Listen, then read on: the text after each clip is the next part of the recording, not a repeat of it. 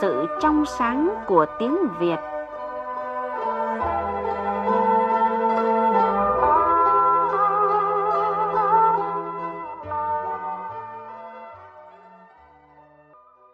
Thưa quý vị, thưa các bạn, để diễn tả vẻ đẹp của người phụ nữ có những cặp từ ta vẫn thường dùng với nghĩa tương đồng, chẳng hạn như cặp từ xinh và đẹp.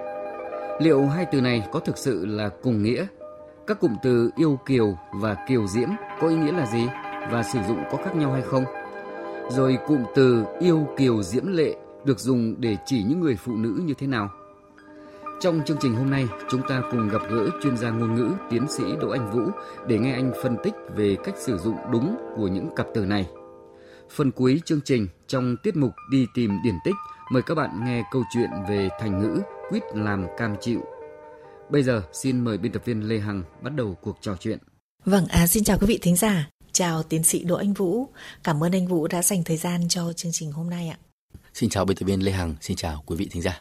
Thưa tiến sĩ Đỗ Anh Vũ, để khen về vẻ đẹp của người phụ nữ thì có hai từ mà nhiều người cũng thắc mắc không biết là có cùng nghĩa hay không. À, mời anh Vũ và quý vị thính giả cùng nghe một tình huống. Này, ơi, cậu thấy dạo này trông con bé Liên ý, ừ. càng ngày càng thay đổi đúng không? Ừ, hình như là nó có người yêu vào nó cũng khác ấy, ngày càng đẹp ra ấy nhỉ? Ừ, công nhận trông xinh ra thật đấy. Mà nghe cậu nói là càng ngày càng đẹp ra, mình cứ hình dung ra là như kiểu nó có chồng con rồi ấy. Ô hay, cậu cũng khen nó xinh cơ mà. Xinh với đẹp thì có khác gì nhau đâu. Mình cứ có cảm giác kiểu chữ xinh rồi xinh xắn rồi xinh xinh ý, thì nó dùng cho kiểu thanh niên rồi trẻ con. Thế còn chữ đẹp thì phải kiểu già già thì mới dùng hay sao ấy. Ui dào, mình nghĩ các từ này dùng để khen người ta có nét, có dáng, đẹp xinh, có thế thôi. Ơ, à, thế cậu không thấy người ta chỉ nói là đẹp lão à? Ừ. Chứ có ai người ta nói là xinh lão đâu. Ừ thì cũng có lý đấy. Thế thì mình cũng không biết. Ôi dồi ôi, chịu đấy. Vâng, à, hai từ rất là quen thuộc, từ xinh và đẹp. Vậy hai từ này thì có cùng nghĩa hay không? Và trong các cái trường hợp mà để à, khen ngợi về người phụ nữ thì à, nghĩa của nó có khác nhau không ạ? Chúng ta thấy là hai từ này thì nó rất là là gần gũi, cũng khá là giống nhau ở những cái nét nghĩa như là cái sự khen ngợi này, sự tích cực này, khi mà muốn bày tỏ hay nhận xét về một cái đối tượng nào đó. Nhưng mà nó cũng có những cái nét khác biệt nhau rất là tinh tế. Về chữ sinh ấy, nếu mà theo từ điển tiếng việt, định nghĩa ấy, thì ờ, có hình dáng và những đường nét dễ coi, ưa nhìn. Chữ sinh thì thường được dùng để nói, để tả về trẻ em hoặc là những người trẻ tuổi.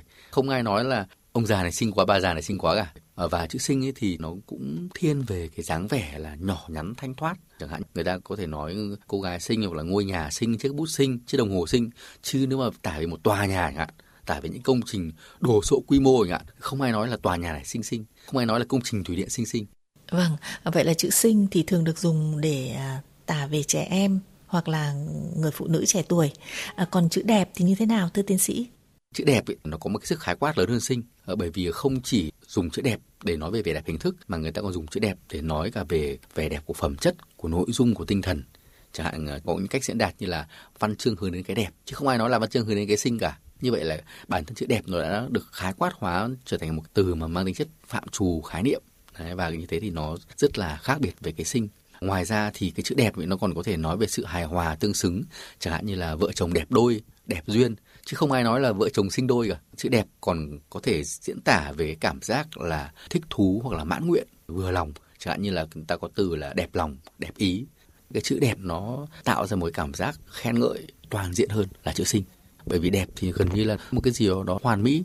Khi mà đã khen cô gái đẹp thì thường là cái nhìn bao quát tổng thể tương đối trọn vẹn về cả con người ấy chứ không chỉ là một góc cạnh nào chữ sinh thì dành cho người trẻ tuổi còn chữ đẹp thì có thể cả người cao tuổi bởi vì ta có từ đẹp lão cho nên chữ đẹp là cái đối tượng để mà dùng từ đó miêu tả ấy, là nó rộng hơn là chữ sinh Vậy là từ sinh và đẹp thì quả là cũng có ý khác nhau khi mà sử dụng.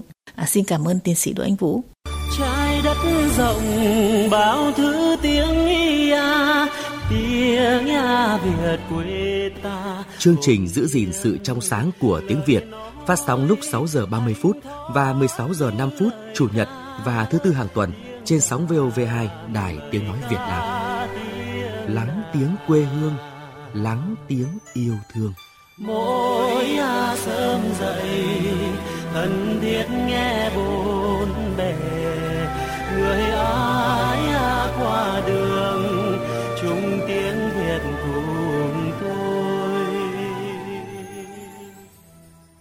Quý vị và các bạn đang nghe tiến sĩ Đỗ Anh Vũ phân biệt cách sử dụng về một số cặp từ được dùng để diễn tả về vẻ đẹp của người phụ nữ. Vâng, à, thưa tiến sĩ Đỗ Anh Vũ, à, thính giả Nguyễn Thị Hải ở Hà Nội cũng muốn được tìm hiểu về một cặp từ để tả về nét đẹp của người phụ nữ mà chị cũng không rõ khác nhau như thế nào ạ. Tôi à, rất thắc mắc về hai cụm từ là yêu kiều và kiều diễm. Hai cụm từ này là để nói về người con gái rất là xinh đẹp. Tuy nhiên, có nghĩa là gì tôi cũng chưa hiểu rõ lắm và hai từ này có cùng nghĩa hay không. À, anh Vũ có thể à, giúp giải thích để thính giả hiểu rõ về ý nghĩa của cặp từ này ạ. Trong từ Hán nó có rất là nhiều chữ yêu, nhưng mà cái chữ yêu trong từ yêu kiều ấy có nghĩa là cái sắc đẹp của người con gái mà làm cho người ta mê mẩn. Chữ kiều ấy nghĩa là mềm mỏng, dễ thương. Khi kết hợp chữ yêu với chữ kiều để thành một cái đơn vị là yêu kiều thường được sử dụng tả cái vẻ đẹp nhẹ nhàng, thướt tha, mềm mại của người con gái. Còn đối với cái chữ ờ, kiều diễm ấy, chữ diễm nó còn có một âm nữa là diệm. Cái nghĩa gốc của nó là nó chỉ về một cái dung nhan đẹp đẽ của người phụ nữ. Khi mà có kết hợp kiều diễm ấy, cái ý nghĩa của đơn vị này có nghĩa là một cái vẻ đẹp lộng lẫy và cái chữ kiều diễm này là một cái cách cấu tạo từ do người Việt tạo ra từ hai cái yếu tố vay mượn gốc Hán dùng cái từ kiều diễm để miêu tả cho vẻ đẹp của người phụ nữ ấy. thường là đây là một vẻ đẹp mà nó có thể tạo ra một cảm giác gây choáng ngợp cho người khác tức là tả cái đẹp ở mức độ tương đối là cực điểm Vâng, à, như vậy là cụm từ yêu kiều và kiều diễm thì à, cũng có phần khác biệt khi sử dụng. Thính giả Nguyễn Thúy Ngân ở Hà Nội cũng muốn được hỏi về một cụm từ được cấu tạo từ cụm từ yêu kiều như thế này ạ. Khi mà nói về một người con gái xinh đẹp ấy thì um, tôi có thấy là người ta hay dùng cái cụm từ yêu kiều diễm lệ. Tôi không hiểu là ý nghĩa của cái cụm từ này thường để tả về một người con gái như thế nào. Vâng, à, xin mời tiến sĩ Đỗ Anh Vũ. Về chữ diễm lệ thì chữ diễm có nghĩa là dung nhan đẹp đẽ, còn chữ lệ cũng có nghĩa là đẹp. Trong tiếng Hán thì nó có rất nhiều đơn vị khác nhau về âm nhưng mà cùng nghĩa đều chỉ về vẻ đẹp của người phụ nữ. Diễm lệ trong gốc Hán ấy thường nói về vẻ đẹp của người phụ nữ bao gồm cả nhan sắc và văn chương. Nhưng khi cái chữ diễm lệ nó đi vào trong tiếng Việt thì nó chỉ nói về vẻ đẹp của nhan sắc thôi. Kết hợp các đơn vị này với nhau thành một cụm từ, chẳng hạn như là cô ấy đẹp, yêu kiều diễm lệ thì đương nhiên là cái cường độ, cái sắc thái, mức độ ca ngợi nó sẽ tăng lên gấp nhiều lần bởi vì là một loạt cái từ ngữ mà nó gọi là cùng một trường nghĩa cùng một cái tính chất ngợi ca nó đi với nhau như thế nó sẽ tạo thành một cái sức mạnh gấp nhiều lần lên về cái giá trị biểu cảm của từ và như thế thì khi mà tả một cái con gái yêu kiều diễm lệ và nó là tổng thể của tất cả các phẩm chất là thướt tha mềm mại nhẹ nhàng dễ thương hiền dịu cái vẻ đẹp có thể nói là rất là toàn diện trọn vẹn Vâng, như vậy cụm từ yêu kiều diễm lệ được sử dụng để chỉ về vẻ đẹp rất là toàn diện của người phụ nữ. À, xin trân trọng cảm ơn tiến sĩ Đỗ Anh Vũ. Đi tìm điển tích